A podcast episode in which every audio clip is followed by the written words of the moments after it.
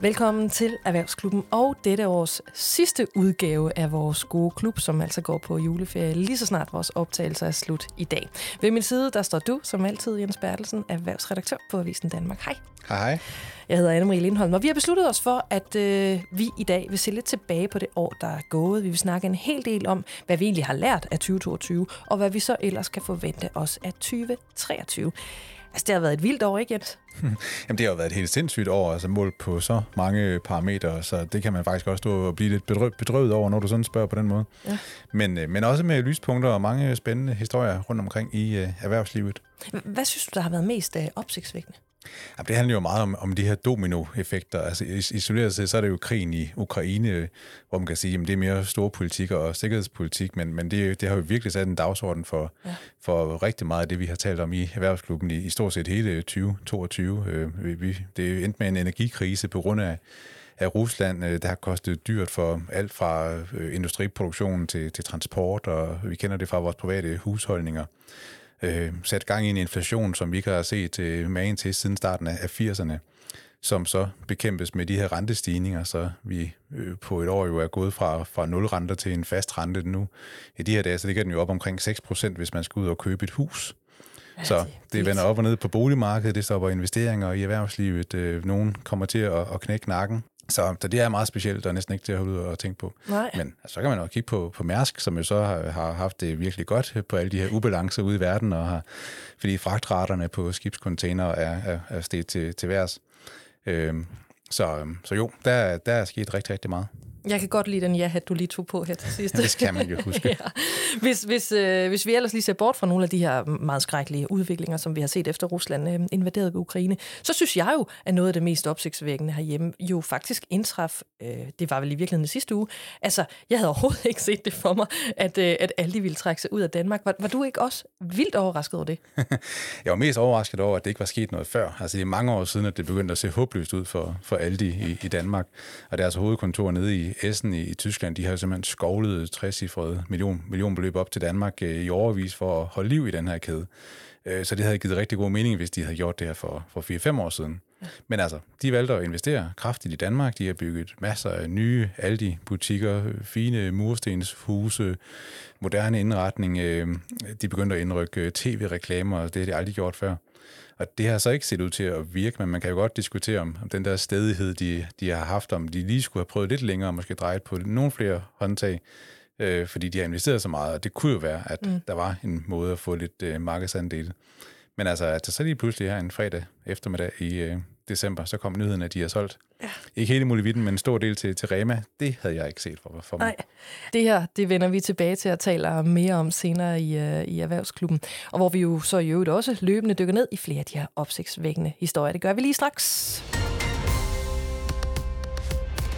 For mens den her ultrakorte skiller, den klingede af, så fik jeg skruet op for mikrofonen, sådan så du, Henrik Ørholst, erhvervskommentator, endnu en gang kan være med os. Hej Henrik. Hej, jeg glæder mig. Ja, som altid. det gør vi også. Fordi vi skal jo øh, den her gang tale om nogle af de mest markante historier i 2022. Hvor Jens og jeg, vi har allerede i korte overskrifter i hvert fald nævnt, at krigen i Ukraine og den efterfølgende energikrise, alt det, der fyldte med, det ligger meget klart i øh, toppen på, på vores liste over mest opsigtsvækkende historier. Ligger krigen i Ukraine også i toppen på din liste? Det gør det helt klart øh, på, på alle måder. Altså, nu har jeg også et lidt specielt forhold til Ukraine, fordi jeg har været på ferie derovre øh, tre gange, og øh, derfor så påvirkede det mig rigtig meget den 24. februar, da Rusland invaderede det, deres øh, naboland. Det er jo ganske frygteligt, det der er sket. Øh, men, men indtil videre så ser det ud som om, at ukrainerne kan holde øh, Putin og kompagni stangen. Men der er også lyspunkter undervejs. Altså, det, er jo, det er jo dejligt at se, hvor stor support der er fra NATO i, i den her sammenhæng. Og vi ser også, at den her krig, det har jo medført, at Finland og Sverige er på vej ind i, i NATO. Og det var ikke sket, hvis ikke vi har haft den her invasion. Så det er også en, en lidt positiv ting. Altså, da vi stod der i begyndelsen og var rimelig chokeret over, at det her det faktisk øh, endte med at blive til en, en krig, der tænkte vi jo meget i skrækscenarier, og hvad det ville betyde øh, for os. Øhm, synes du, det er gået, som vi, vi frygtede dengang, Henrik? Nej, det er det ikke. Altså, det er jo faktisk gået øh, meget bedre, afhængig selvfølgelig af, hvad for et synspunkt man ser det fra. Mm. Øh, fordi vi ser jo, at ukrainerne, de har meget trapper, og de kæmper virkelig hårdt øh, for deres land. Det er også et land med en meget stolt historie, der har været igennem en rigtig masse forfærdelige ting gennem historien. Og det kan man mærke, når man besøger derovre og besøger landet. Nu har jeg ikke været der siden 2019, det siger sig selv, både på grund af coronaen og på grund af den her krig. Men de er enormt nationalt bevidste. Og øh, der er ikke nogen tvivl om, hvem hovedfjenden er. Det er jo Rusland. Og det er jo øh, noget, der blev voldsomt accelereret da, i 2014, da russerne besatte Øst-Ukraine og Krim. Og jeg husker også fra et af mine sidste besøg i Ukraine, i Kiev, så købte jeg en toiletrulle med, med Putin på, som man kunne bruge. Det viser lidt om, hvor, hvor meget det fylder. Men det, der er dejligt at mærke med Ukraine, det er den der ukulighed, der er i ukrainerne med det her. På trods af de voldsomme tab, som de også har i, i krigen mod russerne, så er der stadigvæk en vilje til, at man vil være selvstændig, og man fortsætter. Og vi så jo så sent øh, som her onsdag, i går onsdag aften, hvor at øh, den amerikanske præsident Joe Biden havde besøg af Zelensky. Det var jo ganske bevægende og, og virkelig øh, strategisk godt af Zelensky at tage til Washington D.C. på det tidspunkt, fordi USA er jo den største sponsor øh, for, for Ukraine i det her. Men der er også en ting, jeg noterede mig, i, i, som jeg synes, der er meget tankevækkende, der viser lidt om sammenholdet, lidt om ukuligheden. Jeg var, jeg var ude på TV2 News i går aftes med en kommentar, og der talte jeg så med Claus øh, Borg Breinholt, der er TV2's øh, korrespondent øh, i Ukraine, og øh, så spurgte jeg, at hvad med den McDonald's, der ligger på Majdanpladsen? Øh, er den genåbnet? Så sagde han, ja, det er den. Fordi det viser sådan lidt øh, sådan en normalitet, at øh, der alligevel er der på trods af krigen. Og det er jo, det er jo rigtig dejligt at se, at øh, McDonald's er åben. Fordi jeg ved godt, McDonald's, det, det betyder ikke noget, men det er jo et meget stærkt symbol for, for Vesten, at det er der. Og øh, den McDonald's, der spiste jeg morgenmad hver. Alle de gange, jeg har været i Ukraine, så spiste jeg morgenmad hver dag der. Og der kunne man sidde på den der centrale plads. Det virkelig var motoren i revolutionen i 2014, hvor der skete rigtig meget for Ukraine. Mm. Altså der i, øh, der i begyndelsen, der stod vi jo, øh, ja det gjorde vi jo hele tiden, Jens, de første mange uger efter. Vi, vi, vi, vi prøvede at gøre os selv og alle andre også klogere på, hvad, hvad, hvad konsekvenserne ville blive, altså hjemme, dansk økonomi, europæisk økonomi, alle mulige øh, scenarier havde vi op at vende. Øh, Jens, hvad, hvad synes du i forhold til det, vi stod og talte om dengang? Synes du, det gik, som vi troede? Jamen altså, dengang der skulle man jo akut reagere på, på krigen, og, og, og nu er vi så kommet til, nu skal vi forberede os på, at det her det er en væbnet konflikt, som, som trækker sig over lang tid. Altså, så sent som i går onsdag, der kom Forsvars efterretningstjeneste med en af sine øh, årlige rapporter og, og, og sige, at det her det trækker i langdrag, og Rusland vil blive ved med at eskalere mm. konflikten til det, de kalder lige under tærsklen for en direkte militær konflikt med Vesten. Øhm, så det er jo for uroligende, men øhm, det betyder også noget for, for, hvordan virksomhederne skal agere. Øh, mange af dem lurpassede jo noget i starten, for lige at se, hvad de skulle stille op i forhold til Rusland. Øh, og det har ikke tjent dem specielt godt, og nu, nu øh, har de jo for længst indset, de fleste af dem, at, at de kan ikke blive på det russiske marked. Øhm, altså, vi taler jo meget om de her danske virksomheders øhm, agerende i forbindelse med, med krigen i Ukraine, og især dem med store interesser i, i Rusland. Øhm, Jens, hvad gik der op for os i den forbindelse? Jamen, vi lærte jo, der er stor forskel på, hvor hurtigt du kan reagere i den situation. Altså, mm. supermarkedskæderne, de brugte jo under et døgn nærmest på at beslutte, at nu fjerner vi alle russiske varer på hylderne, så røg de over på en palle ude på, på lageret, og så, så var det på plads. Øh, så var der dem, der havde lejet butikker i, i Rusland. Øh, Jysk for eksempel, de skulle, de skulle lige have lidt længere tid til at få holdt ophørsudsalg derovre, og, sådan, og så kunne, så kunne de også øh, sætte flueben og sige, at de var ude af, af Rusland. Og så i den helt anden ende af, af skalaen, der var jo så dem, der var massivt til stede i, i Rusland, med, med Carlsberg selvfølgelig som det, det oplagte eksempel, fordi de altså har, de havde, de har stadigvæk otte bryggerier i, i Rusland med tusindvis af, af ansatte. Så de skulle have noget betingningstid, og de nåede lige at sige, at de ville droppe øh, Rusland, inden at øh, de risikerede at blive hængt ud i en boykot simpelthen, altså fordi øh, Ukraines øh, præsident Zelensky, han, han øh, rastlede jo med, med, med, med kæderne, var, var parat til at, at udskamme de virksomheder, der, der ikke reagerede. Mm. Øh, og Carlsberg har jo så ikke fået solgt det endnu, så det er også svært under de betingelser, der er, men, men det ser jo lidt dumt ud, at man åbenbart stadigvæk kan, kan finde Carlsberg og Tuborg på, på hylderne i, i russiske supermarkeder. Hvad, hvad tænker du om det, Jens han siger her, øh, Henrik?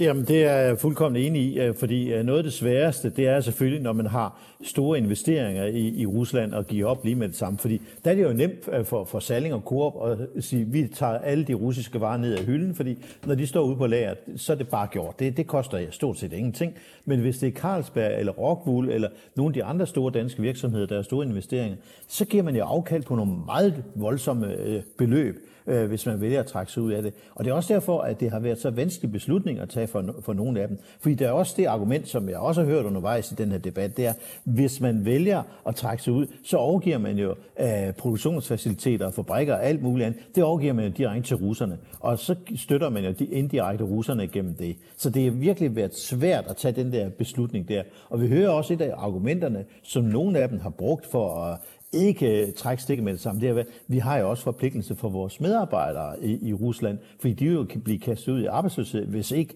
at de har deres job længere. Ja, der har vi jo Eko som det oplagte eksempel der, som, som ikke har villet til at træffe store beslutninger om, om Rusland, men stadigvæk kører løs derovre med åbne butikker, og de øh, kører store reklamekampagner. Alt muligt, som om der ikke var noget, der var, der var hent. Så hvis de havde håbet på, at den krig var hurtigt overstået, og så, så kunne man tale om noget andet, så, så har de i hvert fald taget fejl. Mm. Henrik, hvad tænker du i forhold til det altså dansk erhvervslivs engagement i Rusland på den, på den noget længere bane? Ikke? Altså kan man forestille sig, forestiller du dig, at vi nogensinde tør gå ind i Rusland igen, altså selv øh, længe efter at krigen i øh, Ukraine er slut? Jamen lige nu ser det jo selvfølgelig meget vanskeligt ud, og der er jo ikke nogen danske virksomheder, der med, med bevidstheden i behold vil kaste sig ombord i det russiske marked igen. Men det er jo bare et spørgsmål om tid, øh, fordi hvis vi kigger på en tidshorisont 5 og 10 og 15 år, øh, så bliver Rusland jo igen øh, medlem af det internationale miljø, og igen kan, kan blive en samarbejdspartner for Vesten. Men det kræver selvfølgelig, at der sker nogle store forandringer at, at Putin forsvinder på, på en eller anden måde, at der sker noget der. Men jeg synes, man skal være lidt forsigtig med at dømme Rusland ude for evigt. Fordi der er også en anden ting, vi skal tænke på. Det er, Rusland er jo, som onde tunger siger om dem, det er jo bare en tankstation med, med, med atomvåben. Det er jo stadigvæk et, et land, der har masser af ressourcer i form af olie og naturgas. Og det er noget af det, vi virkelig har brug for i verden. For jeg ved godt, øh, vind og sol, det fylder meget i Danmark, især i debatten. Men hvis vi ser øh, på verdensplan, så står olie og gas og kul, det står stadigvæk for 90 procent af energiforsyningen, mm. eller noget, der ligger på, på det der niveau. Så Rusland er jo stadigvæk interessant. Og vi ser jo også i dag, at, at Rusland har haft problemer med at komme af med, med alt deres olie og deres gas. For det sender de jo til Indien og Kina i stedet for. Og det er jo nærmest umætteligt, det behov, de har. Hvad, hvad tænker du egentlig, Jens? Hvad, hvad har vi lært af krigen? Jamen, erhvervslivet har jo fået et, virkelig et øh, wake-up call her. Øh, altså, danske interesser i Rusland er jo relativt små, øh, medmindre man lige er Carlsberg eller, eller Rockwool for eksempel. Men det er jo et eksempel på, at, at politiske forhold kan, kan tvinge en til i hui og hast og skal forlade sine investeringer og sine ansatte i et land, som pludselig ender med at opføre sig helt uacceptabelt i forhold til alle normer. Øhm, og det, der tales rigtig meget om i, om i virksomhederne, kan jeg høre, selvom man ikke taler så højt, det er jo, at det samme kan ske i Kina, hvor vi har meget større interesser, meget mere på spillet. Egne fabrikker, øh, vigtige underleverandører, og også bare et marked, vi, vi sælger rigtig mange produkter til. Og hvis Kina pludselig optrapper konflikten med Taiwan, øh, det kan rejse international fordømmelse af Kina. Vi kan endda risikere, at, at Vesten bliver indblandet i det i en konflikt. Øh, og så, så, så er vi jo virkelig på den, og der har Rusland givet sådan en forsmag på, hvor svær en situation man befinder sig i, hvis man har satset for voldsomt på et øh, sådan politisk øh, ustabilt land. Ja, øh, Henrik, hvad tænker du i forhold til det her? Tror du, at de danske virksomheder de sidder og øh, altså virkelig forbereder sig på sådan et øh, scenarie her, eller, eller tager de det lidt mere, mere køligt i forhold til ja, både 2023, men jo selvfølgelig også de kommende år, de strategier, de har i forhold til Kina? De er meget offensive på det lige for øjeblikket, og det gælder alle virksomheder øh, i, i, øh, i Vesten, at de er opmærksom på den der risiko, der er ved at have for få leverandører.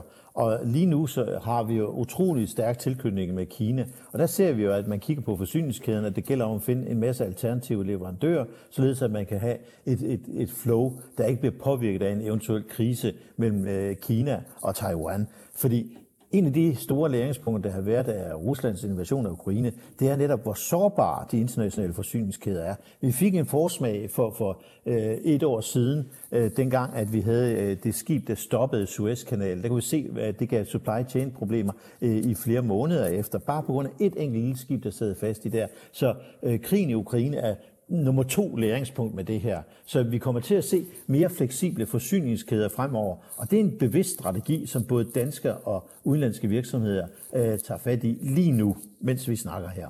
Det er godt, du lige nævner den der prop i Suez. Den har vi jo fuldstændig glemt at tage med på vores liste over store ting, men det var, det var eddermame også en vild historie, der stod på helt vildt længe og fik uh, abnorme ja, og, konsekvenser for 2022. Og det mest troligt er, det var bare en lille bitte ting egentlig, når vi kigger på det. Det var bare et skib, der sad ja. skævt, ikke? og det viser lidt om, hvor sårbare vores forsyningskæder er. Og der er den her krig jo bare med til at give et prik i retning af den her retning. Vi skal passe på med, med, med det her. Og det gælder jo i alle mulige sammenhænge. Hvis man kun har én leverandør, så er man ekstremt sårbar. Ikke? Altså det gælder om at have 10 leverandører i stedet for, fordi hvis en af dem falder væk, så er det ikke en stor katastrofe. Og det har det her endnu en gang vist. Og det er også lidt pudsigt at kigge på, at hvis vi ser Donald Trump, som mange jo ikke rigtig kan lide, så advarer han netop øh, Tyskland især, at de var alt for afhængige af, af russisk energi. Og det griner man meget af, men der fik han jo ret.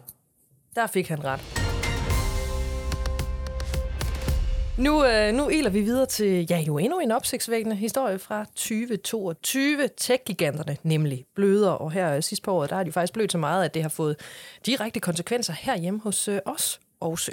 Og Jens, her begynder jeg altså lige med dig, fordi hvad er det for en virkelighed 2022 øh, bød på for de her store øh, tech-giganter, Facebook, Apple, Google og alle de andre? Mm-hmm. Jamen, de har jo pludselig været i den noget uvante situation, at vinden ikke øh, kun øh, blæser deres vej. Øh, Facebook eller Meta, som selskabet jo hedder bagved, de overraskede jo pludselig at komme og varsle fyringer af 11.000 ansatte. Øh, det svarer til 13 procent af, af deres øh, medarbejdere. Og det skyldes jo, at de kan mærke, at salget pludselig øh, svinder ind. Øh, både Meta og, og de andre, du, du nævner, de har jo indrettet sig efter vild vækst øh, og har ansat i tusinder af, af nye medarbejdere i de senere år. Øh, og det, det skal de pludselig lave en, en korrektion i, i en fart her. Øh, Google har varslet fyringer, fordi de kan se, at deres øh, reklamer på, på YouTube pludselig øh, er, meget færre. Øh, og så har Twitter jo på deres egen måde under Elon Musks øh, ejerskab, de har jo skilt sig af med næsten halvdelen af de ansatte, og det er jo også for at komme i nærheden af at kan lave en, en bæredygtig øh, forretning. Alt imens, så har vi jo bare talt og talt og talt om, hvordan vi har hjemme, vi kan beskatte dem. så, så er der flere, øh, ja, så der er der jo flere af dem, som så har haft øh, væsentlige andre ting at, at slås med. Jeg ved ikke, hvor meget skat i Danmark har fyldt øh, for dem. Øh, Henrik, hvad er det, de her tech-giganters? Hvad, hvad har været deres helt store problem i år, men som vel også bliver deres helt store problem ind i næste år? Jamen, der er jo flere problemer. Altså, først og fremmest så er det de stigende renter. Øh, de skal bruge rigtig mange penge øh, til at investere. Men det er også det, investorernes penge sidder ikke så løst, øh, som de gjorde bare for et år siden. Og det rammer jo dem meget voldsomt med det her. Men det er også det, at konkurrencen mellem alle de her tech-giganter er jo faktisk rimelig hård. Og vi ser jo, at der er rigtig mange af de her tech-giganter, der er ekstremt svært ved at tjene penge. Og hvis vi kigger på sådan en som Uber, som folk er meget glade for, og som er et rigtig godt produkt øh, på mange måder, som jeg altid benytter mig af, når jeg er i udlandet, øh, der, der hvor de findes, så øh, har de faktisk ikke rigtig tjent penge nogensinde. Og vi ser lidt, det, det er den samme udfordring, som vi har haft med Amazon og Tesla. De har heller ikke kunnet få rigtig meget overskud på, på driften. Og det er først inden for det sidste øh, et-to år, at Tesla er begyndt at tjene penge. Ellers har det været øh, mange årtiers øh, med, med røde tal. Og tilsvarende for Amazon, de har næsten heller ikke tjent penge. Og vi ser også, at de penge, de tjener, det er meget øh, små øh, marginaler, de, de tjener. Volumen er jo helt afgørende øh, for, for dem. Og når konkurrencen er hård, jamen, så er det jo let at skifte til andre. Vi ser jo også for eksempel med, med de her øh, tjenester, øh, transporttjenester som, som Uber som eksempel, ikke? jamen så kan man jo bare vælge Lyft eller en, en anden. Der er jo masser af dem, og der er ikke nogen skifteomkostninger ved at skifte fra en øh, leverandør til, til en anden. Så, så tech-giganterne har det svært. Og så har de en anden ting, som er meget voldsom. Det er, Selvfølgelig her i vores del af verden, så diskuterer vi, hvordan vi skal beskatte det. Men i USA, der har man endnu større problemstilling, endnu større udfordring, nemlig regulering af dem. Og der ser vi jo, at de amerikanske øh, monopolmyndigheder, de kigger jo på det her. Øh, skal vi slå ned på Google? Skal vi slå ned på dem alle sammen, så de bliver splittet op? Og der ser vi, at de amerikanske øh, monopolmyndigheder, de har været meget hårde med det tidligere. Vi har jo set, at, at det der tidligere be, be, de, de store øh, amerikanske olieselskab, det udspringer jo et selskab, nemlig Standard Oil, der i 1911, for, for rigtig mange år siden, blev splittet op en masse øh, mindre enheder, som vi stadigvæk har i dag. Det kan komme til at ske igen. Det er også en stor frygt, og vi ser også de der senatshøringer, der er indimellem af tech når Mark Zuckerberg stiller op med habit, øh, og ikke i hans sædvanlige hoodie, mm. at, at så bliver han jo ristet af de der amerikanske politikere. Det er virkelig noget, som de frygter for alvor øh, øje i Silicon Valley. Og det er klart noget, vi kommer til at tale meget mere om øh, det, det kommende år. Altså nu sagde jeg jo, jeg sagde jo indledningsvis, at vi jo også mærker det her hjemme, at det går rigtig dårligt for ja, blandt andet Facebook. Og det gør vi jo i hvert fald direkte på den måde, fordi Facebook for en måneds tid siden mener, at der var indstillet deres øh, store byggeri af et datacenter. Det, det var i Esbjerg. Og i sidste uge, der trak de så stikket på, på udvidelsen af et datacenter i Odense. Henrik, det var der jo en lang række aktører i byggebranchen, der ikke var særlig glade for. Nej, det er klart, at de ikke er glade for det, øh, fordi Per Årslev, øh, det var jo en stor kontrakt øh, på over 2 milliarder kroner, de lige mistede der. Men, men øh, der er også underleverandørerne til, til de her store entreprenørfirmaer, de kommer jo også i klemme på det her. Men der er der så en ting, jeg noterer mig i hele den mediedækning, der har været. Der har ikke været noget om kontrakterne, øh, der ligger her. Fordi når man har så stor aftale, så ligger der selvfølgelig nogle kontrakter. Og der kunne jeg godt tænke mig at se, hvad står der i den der kontrakt? Øh, fordi måske er der nogen, der ikke har været dygtige nok til at sikre øh, sig i, i, i den her sammenhæng. Det kunne jeg godt frygte, men jeg ved det ikke, fordi der er ikke skrevet noget, der er ikke noget tilgængeligt øh, om det er nogen steder for, for os, der ikke er en del af, af Per Årslev eller de andre entreprenørfirmaer. Men det er jo ikke noget, der er ulogisk, at det sker det her, at man trækker stikket med, med og laver en ny strategi, fordi der sker noget på markedet. Det sker jo hver dag for alle virksomheder, at vi ser efterspørgsel forsvinder, en ny efterspørgsel dukker op, og så skal man selvfølgelig indrette sig efter det. Det synes jeg ikke er overraskende, men det er selvfølgelig træls, øh, at være med dem, der tager en stor kontrakt. Ingen tvivl om det. Ja, og nu, som du er inde på her, vi ved jo ikke rigtigt, hvad der står i den, øh, hvad de der kontrakter, så derfor ja, det er også svært på den måde at være meget konkrete på konsekvenserne, men alligevel, altså, hvad betyder det, når Facebook trækker stikket på to så store øh, byggerier, altså for, for byggebranchen mere generelt? Jamen, det kommer til at betyde, at byggebranchen de bliver hårdt ramt af, af det her, fordi der, der er masser af arbejdspladser, der står på spil, og der er også for, foretaget investeringer i, i udstyr, som de skal bruge, som de måske ikke kan bruge. Men den positive side er, at, at det kan så være med til at tage noget af presset af, der har været for byggebranchen. Den har været voldsomt presset øh, i mangel på arbejdskraft, og det har været svært at lave aftaler. Og det ved vi også godt selv, hvis vi skal have et nyt køkken eller noget. Så ringer man og kontakter en håndværker, så får man at vide, at jeg kan komme om to måneder, om tre år, eller noget mm. af den stil der, at det bliver virkelig svært. Og en positiv ting ved, ved det her, det er selvfølgelig, at på Fyn, jamen så bliver det nok nemmere for håndværkere øh, det, i løbet af 2023 men det er desværre på en meget trist baggrund. Men, men der er vel også nogen, der vil, vil sige noget af det, du siger her. ikke? Altså, det, det er jo bare Esbjerg, det er bare i Odense. Men, men, men det her det kan vel også være det, som mange eksperter har talt om, altså starten på byggerier og andre projekter, som bliver sat på pause øh, eller stoppet helt. Øh, og jo altså ikke i forbindelse med tech byggerier, men mere sådan byggerier øh, helt generelt. Kan vi ikke se, at det er den sten, der begynder at rulle nu? Der, der kan sagtens vælte en masse dominobrikker. Det har vi jo set før, at øh, når der er en stor, der lukker, så lukker alle de små lige så stille. De, de bliver ramt af det her. Så det kan også godt komme til at ske her. Men, men hvis vi skal prøve at tage ja-hatten på i den her sammenhæng, så kan det jo også betyde, at der er nogle projekter, øh, som man indtil videre har udskudt, måske fordi det har været svært at få ressourcer til at gøre det, eller at prisen har været for høj, at de nu bliver i gang sat. Det er også noget, der er positivt. Fordi hvis vi tager sådan et sted som den gamle by i Aarhus, Øh, så noget af det, de nød godt af øh, tilbage i 80'erne, dengang vi havde kris der, det var, at der var så mange ledige håndværkere, så der fik man i gang sat mange byggerier, mange renoveringer af en gamle bys øh, bygninger. Så der, der er også nogle positive effekter af det her, men, men det kan slet ikke opveje de negative effekter. Nej, i den her uge, så, i den her uge kom der faktisk nye tal for, for, for beskæftigelsen, som jo er vel i virkeligheden historiske. Det, det skal jeg passe på med at sige, for det, det kan også blive lidt for tærsket, men, men fordi der jo nærmest aldrig har været så mange mennesker i, øh, i arbejde, som der er, øh, som der er lige nu. Men med det, vi taler om her, så forventer vi vel også, at det er en stakket frist med de tal. Jamen, der er ikke nogen tvivl om, at, at, at uh, tallene de har været helt fantastisk gode inden for beskæftigelsen i Danmark i meget lang tid. Der vil jo nærmest stået rekord hver måned. Men den kurve, den er lige så stille begyndt at, at vende nu. Og vi ser jo allerede nu, at der har været øh, nogle nogle store fyringsrunder, blandt andet hos Danish Crown og hos Vestas øh, tilbage i september-oktober måned. Og vi ser også, at der er sådan drøbvis fyringer og vikariater og ting, der ikke bliver fornyet lige så stille. Så der er sådan lidt en sivende tendens lige så stille. Og derfor så tror jeg, at 2023 det bliver et år, hvor vi ser, at beskæftigelsen den kommer til at bevæge sig i den forkerte retning. Lad os uh, slutte af hos Aldi. Det var også uh, der, vi, uh, vi begyndte. De uh, fik sig en kort bemærkning med på vejen, faktisk allerede i uh, sidste uge, hvor vi uh, talte om, hvorvidt at de måske var lidt for gode til at benytte sig af de her såkaldte lokketilbud, hvor de lokker kunderne ind i deres butikker, men altså med varer, der så for hurtigt er udsolgt. Nu kommer der snart ikke flere tilbud fra, fra Aldi, for den her tyske gigant jo trækker sig fra det danske marked som jeg sagde, til meget stor overraskelse for mig, til sådan en semi, jeg hørte dig sige, semi-stor overraskelse for dig, Jens. ja, måden de gjorde det på, den kom i hvert fald bag på mig. Ja. Hvad, hvad med dig, Henrik? Hvor, hvor stor var overraskelsen øh, hos dig? Ja, altså det er jo lidt svært at sige, øh, fordi nu er jeg jo sådan, øh, sådan en, der er meget stor fan af discount, øh, og meget fascineret af alle disse historier, og hvad det egentlig har gået og gjort, blandt andet fordi jeg skrev opgave om det på universitetet i 1984, så derfor så, så er jeg fulgt lidt med i dem.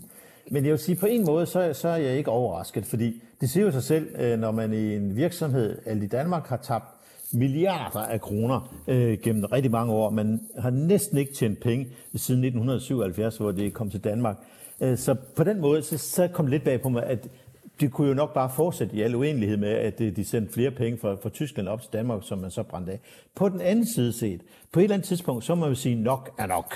Øh, og det er altså det punkt, som den tyske ledelse i Aldinor er nået frem til, at nu skal man altså kigge lidt øh, på, på tingene her.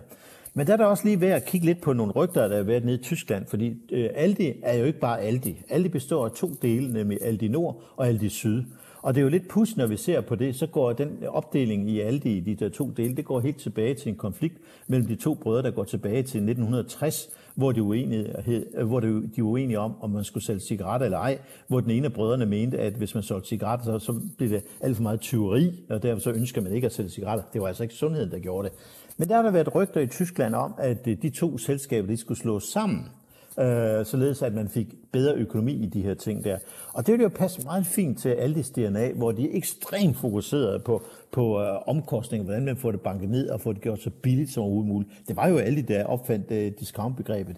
Men det er ikke sket. Og en af grundene kan selvfølgelig være, at de der familiestridigheder, der er i, i uh, Albrecht-familien, de er meget voldsomme. Og vi ser, hvordan de sagsøger hinanden. Og de spor er altså ikke blevet lægt endnu. Men jeg troede måske, at øh, 2022 ville blive året, hvor man havde fusion. Og derfor så, så jeg, at det, at man lukkede Aldi Danmark, det var et spørgsmål om, at Aldi Nord fik ryddet op i deres portefølje, fordi øh, Aldi Danmark er det eneste selskab, de har lukket nogensinde. Så det er meget historisk, det der er sket her.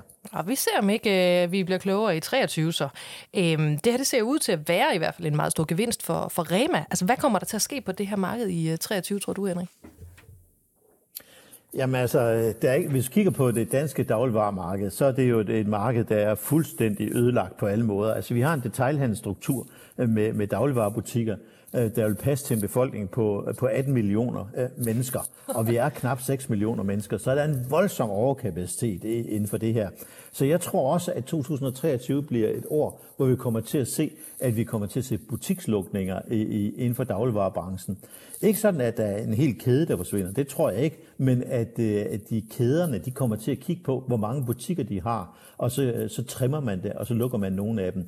Men for uh, Rema 1000, så er det selvfølgelig en stor gevinst, fordi det har jo vist sig, at deres uh, forretningsmodel er utrolig uh, effektiv og utrolig stærk. Fordi de bruger jo uh, franchise-konceptet, altså det er selvstændige købmænd, der, der står nede bag disken. Og det kan man også godt mærke, den måde, det foregår på, at det er den selvstændige købmand, der, der styrer det.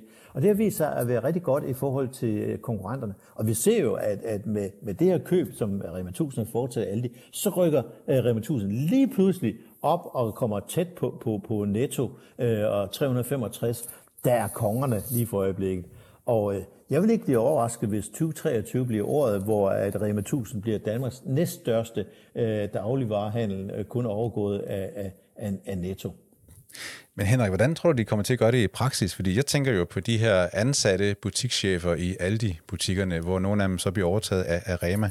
Tror du sådan en butikschef, som er ansat uh, centralt af Aldi, kan blive en god uh, Rema, selvstændig Rema-købmand? Det, jeg tror, der kommer til at ske i Rema 1000, det er, at de kigger på de her butiksbestyrer, og så kigger de på, har de det, der skal til for at blive franchise-tager i Rema 1000? Og jeg gætter på, at det ikke bliver alle dem, der bestyrer på alle de her, alle de der får lov til at fortsætte som, som ledere. Fordi det kræver også en, en sum penge for at træde ind i det her. Og det er ikke sikkert, at dem, der er alle de bestyrer, at de har de penge, fordi de er jo bare i gåsøjne almindelige funktionærer. Så øh, jeg tror, det bliver en, en selektiv proces, der kommer til at køre her. Henrik, tror du, at markedet herhjemme har, har, har det lært noget af Aldis øh, exit, eller har vi andre? Nej, det, det har markedet ikke. Altså, det, det ser vi også. Altså, det, jeg synes, det er, øh, samfundsmæssigt øh, et voldsomt spil, når vi kigger hen over et discount, så ser vi, hvordan de alle sammen renoverer og bygger butikker op, og det er jo fuldstændig vanvittigt, fordi de eneste, der får glæde af det, det er også tilbudsjæger med det her. Det kommer jo til at presse indtjeningen. Vi så jo også, hvordan alle de har renoveret deres butikker, og Netto renoverer også butikker, og Fakta, der bliver til 365. Der bliver brugt rigtig mange penge på det, og samfundsmæssigt er det jo et voldsomtmæssigt spil, men det er jo sådan en diskussion, som man ikke kan tage med de enkelte, fordi de skal jo optimere deres forretning, og derfor så bliver det en kamp om markedsandel. Så jeg vil sige, 2023 bliver endnu et godt år at være forbruger, fordi det kan godt være, at vi bliver ramt af inflation, men der bliver ved med at være rigtig gode tilbud, fordi det er jo noget af det, som vi danskere godt kan lide. Og lad mig også lige skyde ind her en lille, øh, et godt tip, at, øh, der er nogle Aldi-butikker, der lukker. Øh, der er lavet nogle opgørelser af, hvornår de lukker. Det vil nok være en god idé at lige tjekke, øh, hvornår, øh, gå ned en uge før, fordi jeg er sikker på, at der bliver et super godt ophørsudsalg, de Aldi'er, der lukker. Ja, jeg har, jeg har noteret mig det samme. Og man kan jo øvrigt sige, at så længe de bliver ved med at renovere de her butikker, så kan man snakke om, hvorvidt der er noget galskab i det. Så, så er byggebranchen vel også. Så, så, så tjener de også lidt på det. Øhm, Henrik Ørholst, det, øh, det, var, det var alt, hvad, hvad, hvad vi skulle rundt om øh, i øh, året, der, året, der gik. Tusind tak, fordi du var med i øh, Erhvervsklubben. Vi glæder os rigtig meget til at have dig med igen til næste år. Jeg glæder mig også. Nu har vi jo øh, været igennem nogle af de her store historier, der har været med til at tegne et øh, billede af 2022.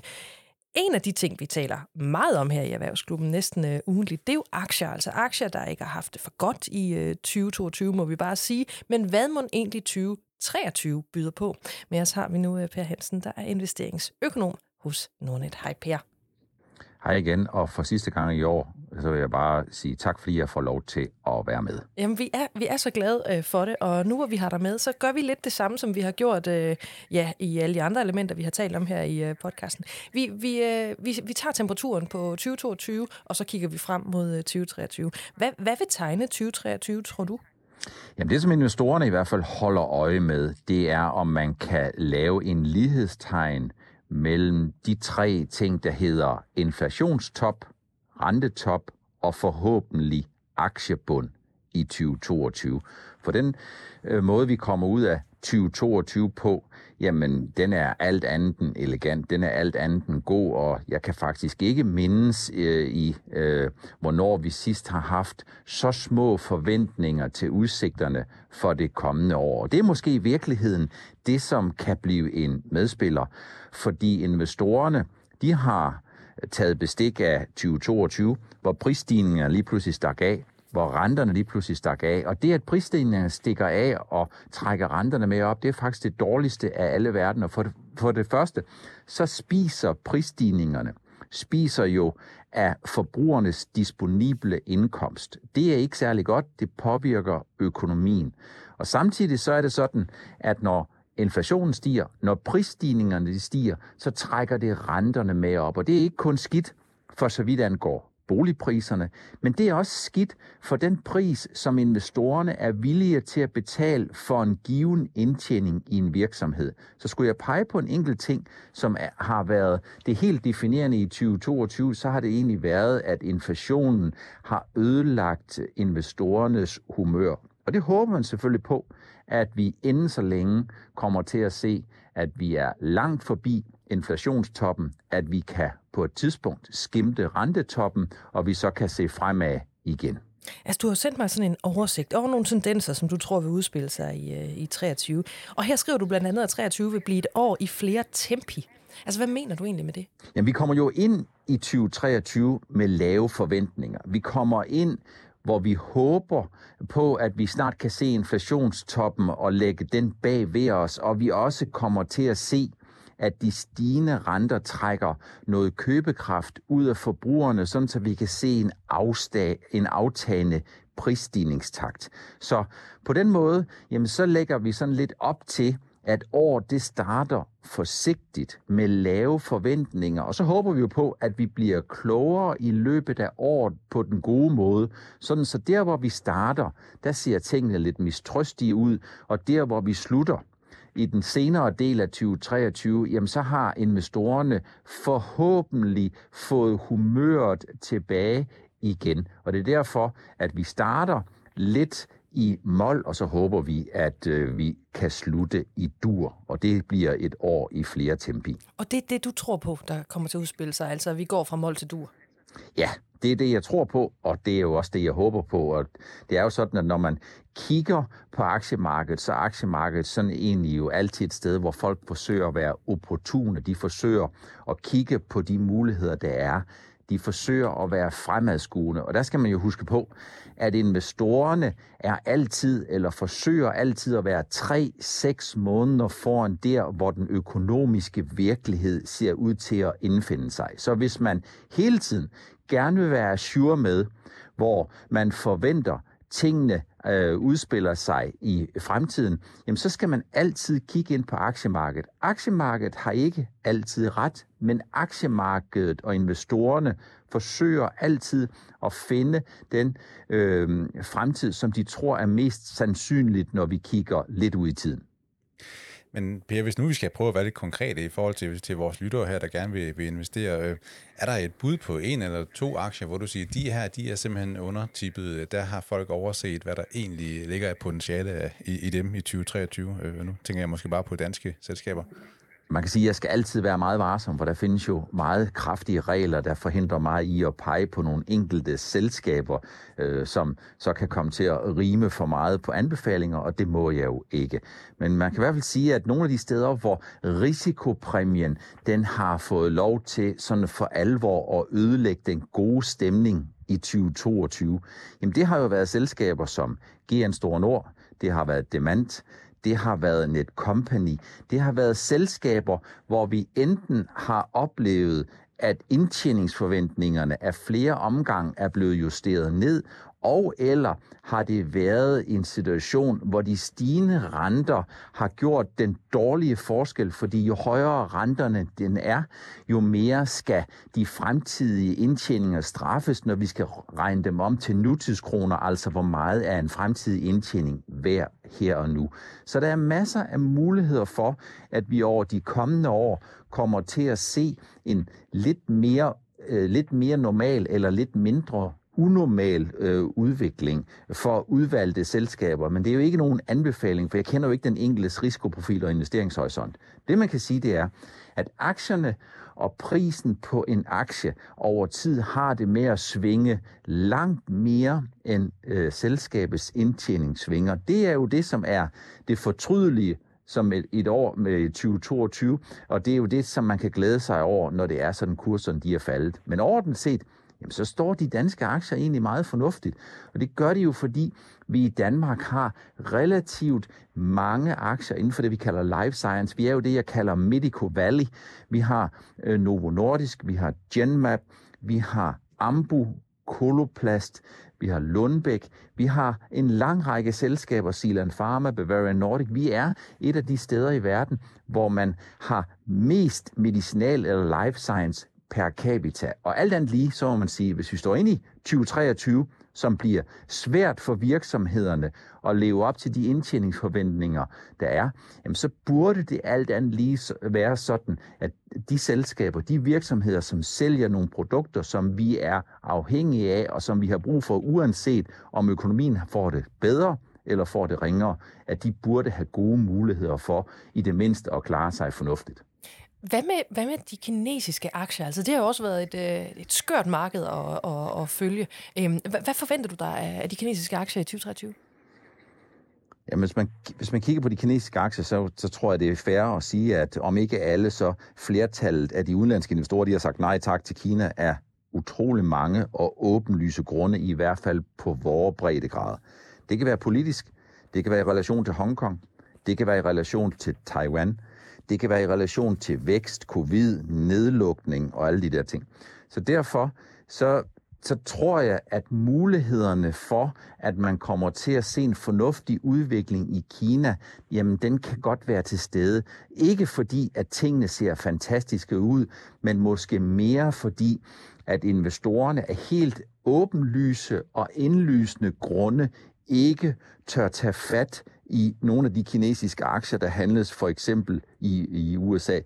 Så Kina er et af de der gode spørgsmål for 2023. Mm. Altså, vi har allerede her i uh, løbet af podcasten talt om tech-giganterne. Øhm, altså, ja, når, når vi taler med dig, så, kan, så lad os uh, kalde dem for fangaktierne. Men vi har jo blandt andet talt om, at, uh, at uh, Facebook jo ikke har haft et, et super muntert år. Men i forhold til de her fangaktier, uh, hvad forventer du dig af dem så i 2023? Ja, man kan sige, at øh, uden at råde, jeg forsøger at gøre mig sjov på, på investorernes øh, vegne, så kan man sige, at investorerne er blevet fanget på det forkerte ben her i 2022. altså Facebook er jo øh, faldet ret markant. Vi har set Netflix, som vel sundhedsmæssigt er gået fra en meget slem halsbetændelse til en kraftig forkølelse. Vi har set Amazon er blevet næsten halveret. Google er faldet sådan lidt midt imellem, mellem 25 til 50 procent. Og generelt har det jo været et rigtig dårligt år. Tesla er faldet med 60 procent, og de får nogenlunde følgeskab af en af de andre tidligere himmelstormer, AMD, øh, chipproducenten AMD. Så generelt set, så må man sige, 2022, det har været tilbagebetalingens år efter en mange, mange år, hvor tech-industrien har været drevet af flere forskellige forhold. Dels en fantastisk udvikling i indtjening, og også den her multiple ekspansion, som opstår, når det er sådan, at renterne de falder, og investorerne stedse så bliver villige til at betale en højere pris for en given indtjening. Det sluttede fuldstændig bræt her i 2022, og der er sådan set ikke noget, der tyder på her og nu ved indgangen til 2023, at man der får et hurtigt comeback. Så lige her til sidst, Pierre, det bliver et af de der trælse spørgsmål, vi kommer til at holde dig op på. Altså, vi har talt helt vildt meget om fedt øh, mange gange øh, her i studiet. Hvornår tror du, at fedt er tilfredse med, med inflationen? Og bliver det i 2023? Jamen, det er det gode spørgsmål, og, ja, og jeg forstår godt, at, det, at du siger, at du siger det, du gør. Og det er jo fordi, at for, for mange, der er Fed eller Federal Reserve, eller den amerikanske centralbank, et måske et lidt abstrakt begreb og en lidt abstrakt ting. Men det er vigtigt at tage udgangspunkt i, hvad verdens i særklasse mest pengepolitisk magtfulde institution gør, fordi det, som Federal Reserve de gør, det spreder sig som ringe i vandet andre steder i verden. Så her ved indgangen til 2023, der kan man jo bare sige, at den amerikanske centralbank, de blev fanget fuldstændig på det forkerte ben. Hvis vi skruer tiden 15 måneder tilbage, så var øh, den inflation, der var, den begyndende prisstigningstakt, den acceleration, den var øh, worst case, så var den forbigående. Syv måneder senere, ind i februar-marts måned, der startede den amerikanske centralbank med at hæve renten fra niveau 0, og nu er vi så ved 4,25 ultimo 2022, øh, øh og der er ingen garanti for, at, vi, at den ikke kommer højere, og der er heller ikke nogen garanti for, at renten ikke forbliver på det her niveau i en længere periode. Så tilbage til de spørgsmål. Hvornår er de tilfredse? Jamen det vil de først være i det øjeblik, hvor de kan skimte, at inflationsforventningerne, de sådan for alvor kommer ned i størrelsesorden 2-3 procent. Den gode nyhed, det er, at den halveringen fra toppen, altså halveringen fra 8-9 procent og ned til 4-4,5 procent, den kommer vi til at se ret hurtigt. Men den dårlige nyhed, det er, det kommer til at tage lang tid, før vi sådan for alvor kommer ned på noget, der ligner 2-3 procent i forventet inflationsudvikling. Hvis jeg skulle drømme, så vil jeg håbe, at det sker om seks måneder. Hvis jeg skal være lidt pessimist, så kunne jeg godt være lidt nervøs for, at det først sker om 12 måneder. Men Det, der kan få Federal Reserve til at ændre de her ting, det er enten, at inflationen kommer ned hurtigere, end vi regner med, og eller at der er udsigt til, at den amerikanske økonomi kommer ind i en underafkøling, som mere minder om en halsbetændelse end en forkølelse. For det vil så betyde, at vi med det samme kommer til at se, at inflationsforventningerne lidt ude i tiden, de kommer til at give sig rigtig, rigtig meget. Og så er det bare et spørgsmål om tid for, hvornår Federal Reserve de kommer til at reagere. Så i den henseende, så kan man sige, the short-term pain for the long-term gain. Oh, der bliver masser af gode ting at tale om i 2023, også for, for os. Igen, det er, det er næsten for godt. Per Hansen, investeringsøkonom øh, hos øh, Nordnet. Tusind tak, fordi du igen var med i, uh, i Erhvervsklubben. Og uh, ja, i det hele taget, tusind tak for et rigtig godt år i Erhvervsklubben. Tak, fordi jeg fik lov til at være med, og glædelig jul til jer og til alle lytterne. Tak, og i lige måde. Jens, vi to vi skal også til at lukke studiet ned og logge af vores computer og gå hjem på juleferie. Altså, det er jo ikke helt rigtigt. Det er mig, der skal det. Du skal først efter i morgen. Det er rigtigt. er totalt strengt. Men til alle jer, der lytter med, så vil vi egentlig bare gerne fortælle jer, at vi er virkelig glade for, at I er derude, og I øh, lytter med uge efter uge. Vi tager hul på Erhvervsklubben igen i det nye år, og som altid, så er du meget velkommen til at komme med forslag til, hvad du synes, vi skal tale om øh, med alle de her gode, kloge åger, som er med øh, uge efter uge. Bare slå op på vores øh, LinkedIn-profil, øh, LinkedIn-profil den hedder Erhvervsklubben. Ha' nu en dejlig jul og et godt nytår. Jens Bertelsen, erhvervsredaktør på Avisen Danmark. Tusind tak for i år. Ja, selv tak. Jeg hedder Anne-Marie Lindholm. Vi lyttes ved i 2023.